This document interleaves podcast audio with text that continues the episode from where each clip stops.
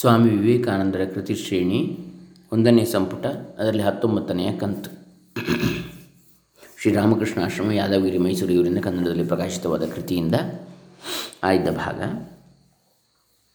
ಈ ಹತ್ತೊಂಬತ್ತನೇ ಕಂತಿನ ವಿಷಯ ಸಂಕೇತಗಳ ಅವಶ್ಯಕತೆ, ಭಕ್ತಿಯೋಗದ ಒಂದು ಭಾಗ. ಓಂ ಶ್ರೀ ಗುರುಭ್ಯೋ ನಮಃ. ಹರಿ ಓಂ. ಶ್ರೀ ಗಣೇಶಾಯ ನಮಃ. ಡಾಕ್ಟರ್ ಕೃಷ್ಣಮೂರ್ತಿ ಶಾಸ್ತ್ರಿ, ದಂಬೆ, ಪುಣಚ, ಬಂಟ್ವಾಳ ತಾಲೂಕು, ದಕ್ಷಿಣ ಕನ್ನಡ ಜಿಲ್ಲೆ, ಕರ್ನಾಟಕ, ಭಾರತ. ಸಂಕೇತಗಳ ಅವಶ್ಯಕತೆ. ಭಕ್ತಿಯನ್ನು ಎರಡು ಭಾಗ ಮಾಡಿರುವರು. ಒಂದು ವೈಧಿ ಅಥವಾ ಬಾಹ್ಯಾಚಾರ. ವಿಧಿ ಪೂರ್ವಕವಾದದ್ದು ವೈಧಿ.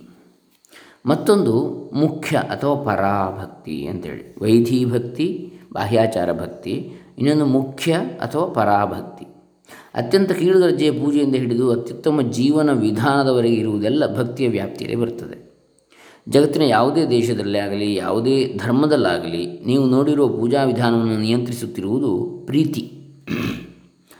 ಕೇವಲ ಮತಾಚರಣೆಗೆ ಸೇರುವು ಎಷ್ಟೋ ಇವೆ. ಇನ್ನೂ, ಇವು ಇನ್ನೂ ಕೆಳಗಿನ ಮೆಟ್ಟಲು. ಆದರೂ ಇಂತಹ ಬಾಹ್ಯಾಚಾರ ಅವಶ್ಯಕ. ಮನುಷ್ಯನು ತಾನು ಅತ್ಯುತ್ತಮ ಸ್ಥಿತಿಗೆ ಒಂದೇ ಸಲ ನೆಗೆಯುತ್ತೇನೆಂದು ತಿಳಿದು ತಪ್ಪಾಗ್ತದೆ. ಮಗು ಒಂದೇ ದಿನದಲ್ಲಿ ತಾನು ದೊಡ್ಡವನಾಗುತ್ತೇನೆ ಎಂದು ಭಾವಿಸಿದರೆ ಅದು ತಪ್ಪು. ನಿಮ್ಮ ಮನಸ್ಸಿನಲ್ಲಿ ಯಾವಾಗಲೂ ಈ ಒಂದು ವಿಷಯವನ್ನು ನೆನಪಿನಲ್ಲಿಡಿ. ಧರ್ಮವು ಶಾಸ್ತ್ರಗಳಲ್ಲಿ ಇಲ್ಲ. ಅದು ಬೌದ್ಧಿಕವಾದ ಒಪ್ಪಿಗೆಯಲ್ಲೂ ಇಲ್ಲ, ತರ್ಕದಲ್ಲೂ ಇಲ್ಲ. ಯುಕ್ತಿ, ಸಿದ್ಧಾಂತ, ಶಾಸ್ತ್ರ, ಮತ, ಪುಸ್ತಕ ಮತ್ತು ಬಾಹ್ಯಾಚಾರ ವ್ಯವಹಾರಗಳೆಲ್ಲ ಧಾರ್ಮಿಕ ಜೀವನಕ್ಕೆ ಸಹಕಾರಿ. ಧರ್ಮವಿರುವುದು ಸಾಕ್ಷಾತ್ಕಾರದಲ್ಲಿ ಮಾತ್ರ. ದೇವನೊಬ್ಬನು ಇರುವನು ಎಂದು ನಾವೆಲ್ಲ ಹೇಳುವೆವು. ನೀನು ದೇವರನ್ನು ನೋಡಿರುವೆಯಾ? ಅದೇ ಪ್ರಶ್ನೆ. ಸ್ವರ್ಗದಲ್ಲಿ ದೇವರಿರುವನು ಎಂದು ಯಾರಾದರೂ ಹೇಳಿದರೆ, ನೀನು ಆ ದೇವರನ್ನು ಕಂಡಿರುವೆಯಾ ಎಂದು ಕೇಳಿ. ಅವನು ದೇವರನ್ನು ಕಂಡಿರುವೆನು ಎಂದು ಹೇಳಿದರೆ, ಅವನು ಹುಚ್ಚನೆಂದು ನೀವೆಲ್ಲರೂ ನಗುತ್ತೀರಿ. ಹಲವರಿಗೆ ಧರ್ಮವೆಂದರೆ ಒಂದು ಯುಕ್ತಿಪೂರಿತ ಒಪ್ಪಿಗೆ. ದೇವರು ಇರುವನು ಎಂದು ಒಪ್ಪಿಕೊಳ್ಳುವುದಕ್ಕಿಂತ ಅದು ಮುಂದೆ ಹೋಗುವುದಿಲ್ಲ. ನಾನು ಅದನ್ನು ಧರ್ಮವೆಂದು ಕರೆಯುವುದಿಲ್ಲ.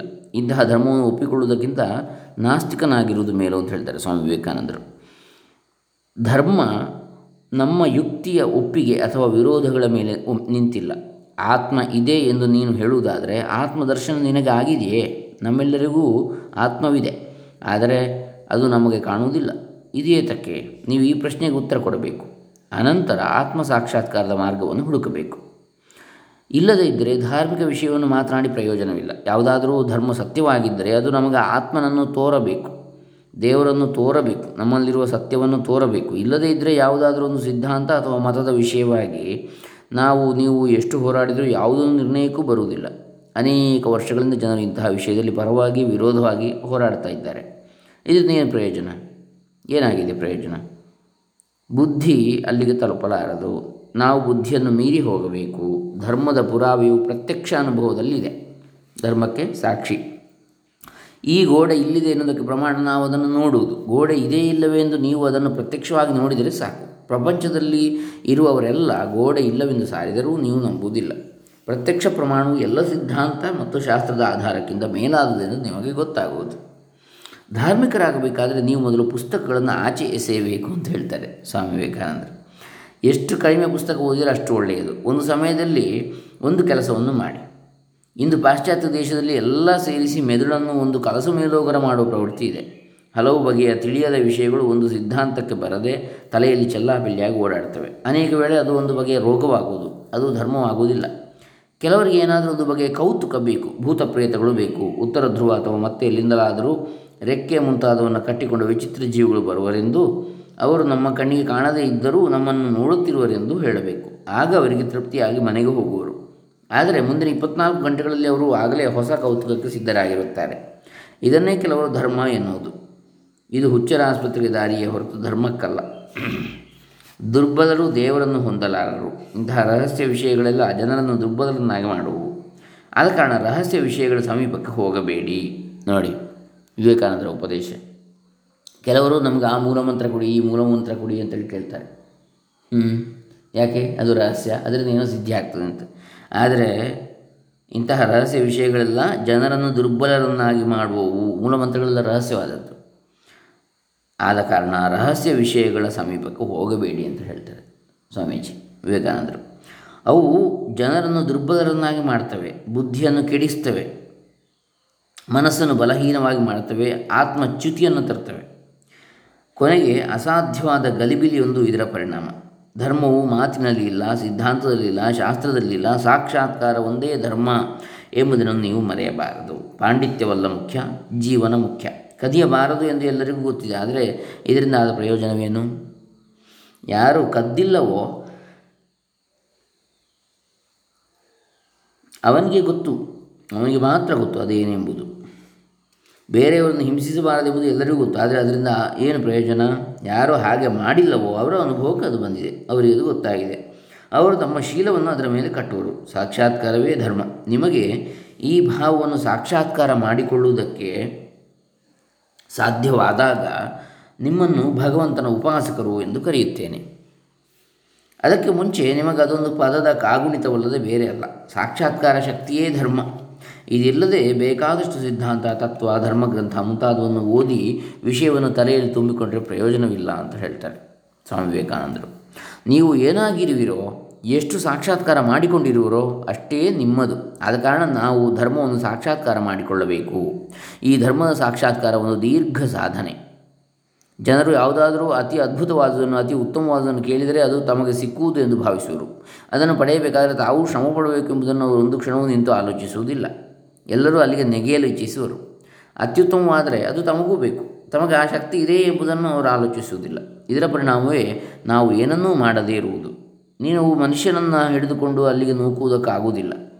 ಕ್ರಮೇಣ ನಾವು ಅದನ್ನು ಸಾಧಿಸಬೇಕು. ಆದ ಕಾರಣವೇ ಧರ್ಮದ ಮೊದಲನೇ ಭಾಗವೇ ವೈಧಿ ಭಕ್ತಿ ಕೆಳಗಿನ ಅಂತಸ್ತಿನ ಪೂಜೆ, ವಿಧಿವಿಧಾನ. ವೈಧಿ ಅಂದರೆ ವೇದಕ್ಕೆ ಸಂಬಂಧಪಟ್ಟದ್ದು ಅಂತಲ್ಲ, ವಿಧಿಗೆ ಸಂಬಂಧಪಟ್ಟದ್ದು ಅಂತ. ಮಹಾಪ್ರಾಣ ಇದೆ, ವೈಧಿ. ಅಂತ ವೈಧಿ ಪೂಜೆ ಯಾವುದು? ಅದರಲ್ಲೇ ಹಲವು ವಿಧಾನಗಳಿವೆ. ಸಾಕ್ಷಾತ್ಕಾರವನ್ನು ಹೊಂದುವ ಸ್ಥಿತಿಯನ್ನು ಪಡೆಯಬೇಕಾದರೆ ಸ್ಥೂಲ ಭಾವನೆ ಮೂಲಕ ಹೋಗಬೇಕು. ಮಕ್ಕಳು ಸ್ಥೂಲ ವಸ್ತುಗಳ ಮೂಲಕ ಮೊದಲು ಕಲಿತುಕೊಂಡು ಕ್ರಮೇಣ ಸೂಕ್ಷ್ಮ ವಿಷಯಗಳಿಗೆ ಬರುವಂತೆ. ಮಕ್ಕಳಿಗೆ ಎರಡನ್ನು ಐದರಿಂದ ಗುಣಿಸಿದರೆ ಹತ್ತು ಎಂದು ಹೇಳಿದರೆ ಗೊತ್ತಾಗುವುದಿಲ್ಲ. ಆದರೆ ಹತ್ತು ವಸ್ತುಗಳನ್ನು ತಂದು ಹೇಗೆ ಎರಡು ಐದರಷ್ಟು ಆದರೆ ಹತ್ತು ಆಗುವುದು ಎಂದರೆ ಅವಕ್ಕೆ ಗೊತ್ತಾಗುವುದು. ಧರ್ಮವು ದೀರ್ಘವಾದ, ನಿಧಾನವಾದ ಸಾಧನೆ. ನಾವೆಲ್ಲರೂ ಇಲ್ಲಿ ಮಕ್ಕಳು. ನಮಗೆ ವಯಸ್ಸಾಗಿರ್ಬೋದು, ಪ್ರಪಂಚದಲ್ಲಿರುವ ಪುಸ್ತಕಗಳನ್ನೆಲ್ಲ ಓದಿರಬಹುದು. ಆದರೆ ಆಧ್ಯಾತ್ಮಿಕ ಅನುಭವದ ವಿಷಯದಲ್ಲಿ ನಾವೆಲ್ಲರೂ ಮಕ್ಕಳು. ಸಿದ್ಧಾಂತ ಮತ್ತು ನಂಬಿಕೆಗಳನ್ನು ನಾವು ಕಲ್ತಿರ್ಬೋದು. ಆದರೆ ಜೀವನದಲ್ಲಿ ಪ್ರತ್ಯಕ್ಷವಾಗಿ ಏನನ್ನೂ ಸಾಕ್ಷಾತ್ಕಾರ ಮಾಡಿಕೊಂಡಿಲ್ಲ. ಆಕಾರ, ಶಬ್ದ, ಪ್ರಾರ್ಥನೆ, ಆಚಾರ ಮುಂತಾದ ಸ್ಥೂಲ ಪರಿಕರಗಳು ಸಾವಿರಾರು ಇವೆ. ಒಂದೇ ಆಕಾರ ಎಲ್ಲರಿಗೂ ಸರಿ ಹೋಗದಿರಬಹುದು ಕೆಲವರಿಗೆ ವಿಗ್ರಹಗಳಿಂದ ಸಹಾಯವಾಗಬಹುದು ಕೆಲವರಿಗೆ ಆಗದೇ ಇರಬಹುದು ಕೆಲವರಿಗೆ ಹೊರಗಿನ ವಿಗ್ರಹ ಬೇಕು. ಇತರರಿಗೆ ಮನಸ್ಸಿನಲ್ಲಿ ಅವು ಇದ್ದರೆ ಸಾಕು. ಮನಸ್ಸಿನಲ್ಲಿ ವಿಗ್ರಹ ಇರುವನು ನಾನು ಶ್ರೇಷ್ಠ, ಅದು ಒಳಗೆ ಇದ್ದರೆ ಸರಿ, ಹೊರಗೆ ಇದ್ದರೆ ವಿಗ್ರಹ ಆರಾಧನೆ, ಅದನ್ನು ನಾನು ವಿರೋಧಿಸುತ್ತೇನೆ ಎಂದು ತಿಳಿದುಕೊಳ್ಳುವನು. ಮಾನವನು ಚರ್ಚಿನಂತೆಯೋ, ದೇವಸ್ಥಾನದಂತೆಯೋ ಒಂದು ಆಕಾರವನ್ನು ಕಲ್ಪಿಸಿಕೊಂಡರೆ ಅದು ಪವಿತ್ರ. ಆದರೆ ಅದಕ್ಕೆ ಯಾವುದಾದರೂ ಮಾನವ ಆಕಾರವನ್ನು ಕೊಟ್ಟರೆ ಅದನ್ನು ಆಕ್ಷೇಪಿಸುವನು. ಆದ ಕಾರಣ ಸ್ಥೂಲ ಸಾಧನೆಯನ್ನು ಮಾಡುವುದಕ್ಕೆ ಹಲವು ರೀತಿಯಲ್ಲಿ, ಹಲವು ರೀತಿಗಳಿವೆ. ಮೆಟ್ಟಿಲು ಮೆಟ್ಟಿಲಾಗಿ ನಾವು ಕ್ರಮೇಣ ಸೂಕ್ಷ್ಮ ಗ್ರಹಣಕ್ಕೆ ಮತ್ತು ಸೂಕ್ಷ್ಮ ಅನುಭವಕ್ಕೆ ಬರ್ತೇವೆ. ಎಲ್ಲ ಆಕಾರಗಳು ಒಂದೇ ಗುರಿಯ ಕಡೆಗೆ ಕರೆದು ಇದ್ದರೂ ಅವುಗಳೆಲ್ಲ ನಮಗೆ ಸರಿ ಹೋಗದೇ ಇರಬಹುದು. ನಾವು ಸಾಧಾರಣವಾಗಿ ಮಾಡುವ ಒಂದು ತಪ್ಪು ಇಲ್ಲಿದೆ. ನನ್ನ ಭಾವನೆ ನಿಮಗೆ ಹಿಡಿಸುವುದಿಲ್ಲ. ನಾನು ಅದನ್ನು ನಿಮ್ಮ ಮೇಲೆ ಏತಕ್ಕೆ ಹೇರಬೇಕು? ಹೇರಬೇಕು? ನನ್ನ ರೀತಿಯಲ್ಲಿ ಚರ್ಚೆಗಳನ್ನು ಕಟ್ಟುವುದು, ಸ್ತೋತ್ರಗಳನ್ನು ಓದುವುದು ನಿಮಗೆ ಇಷ್ಟವಾಗದೇ ಇರಬಹುದು.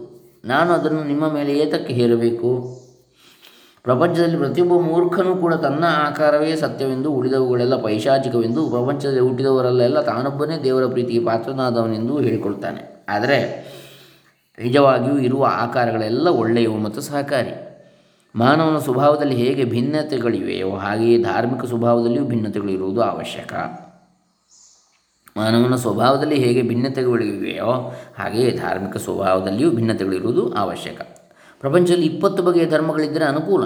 ನಾನ್ನೂರು ಧರ್ಮಗಳಿದ್ದರೆ ಅಷ್ಟು ಹೆಚ್ಚು ಅನುಕೂಲ. ಆರಿಸಿ ತೆಗೆದುಕೊಳ್ಳುವುದಕ್ಕೆ ಹೆಚ್ಚು ಅವಕಾಶ ಇರುವುದು.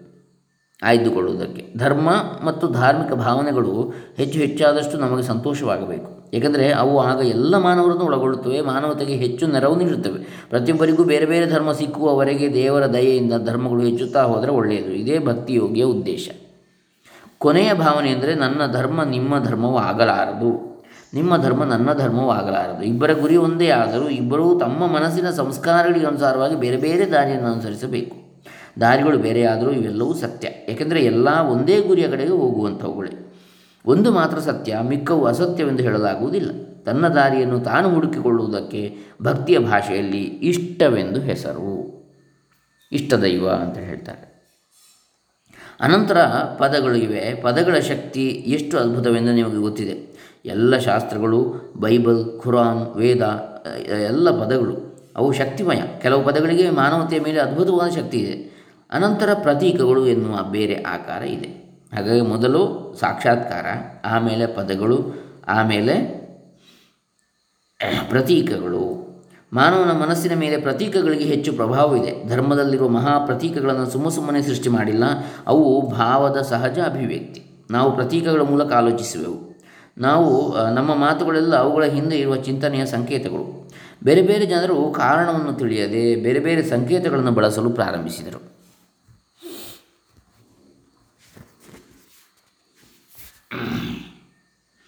ಸಂಕೇತಕ್ಕೂ ಆಲೋಚನೆಗೂ ಪರಸ್ಪರ ಸಂಬಂಧವಿರುವುದು. ಚಿಂತನೆಯು ಸಂಕೇತಗಳನ್ನು ಅಭಿವ್ಯಕ್ತಗೊಳಿಸಿರುವಂತೆ ಸಂಕೇತಗಳು ಅವುಗಳ ಹಿಂದೆ ಇರುವ ಚಿಂತನೆಗಳನ್ನು ಅಭಿವ್ಯಕ್ತಗೊಳಿಸುತ್ತವೆ.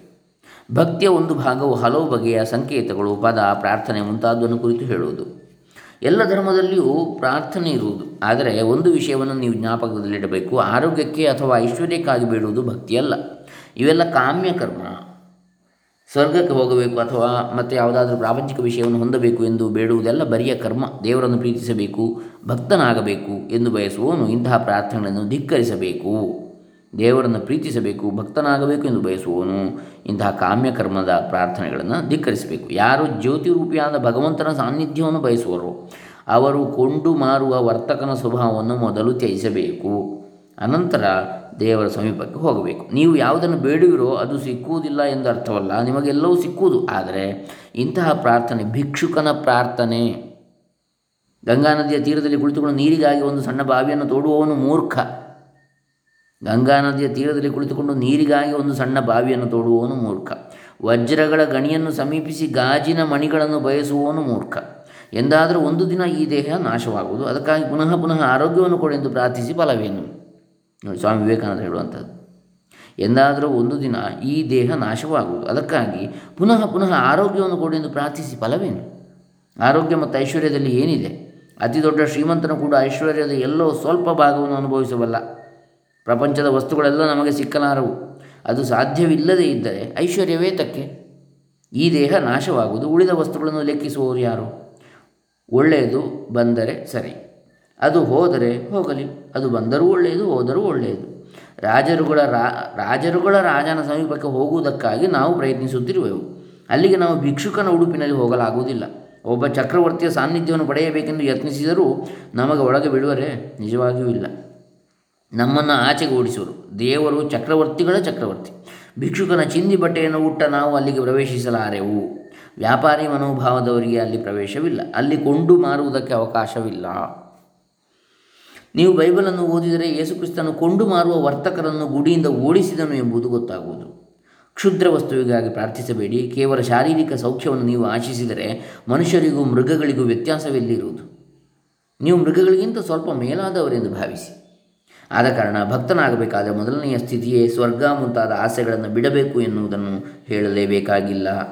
ಇಂತಹ ಬಯಕೆಗಳಿಂದ ಹೇಗೆ ಪಾರಾಗಬೇಕು ಎಂಬುದೇ ಪ್ರಶ್ನೆ. ಮಾನವರು ಏಕೆ ದುಃಖ ಪಡುತ್ತಾರೆ ನೋಡಿ, ಬಹಳ ಸರಳವಾಗಿ, ಬಹಳ ಮೂಲಭೂತವಾಗಿ ವಿವೇಕಾನಂದರು ಪದತಲ ಸ್ಪರ್ಶ ಅಂದರೆ ಎಲ್ಲರ ಮನಸ್ಸಿನ ಒಳಗೆ ಹೋಗುವಾಗ ಹಾಗೆ, ಸರಳ ಸರಳಾತಿ ಸರಳವಾಗಿ ಹೇಳ್ತಾರೆ.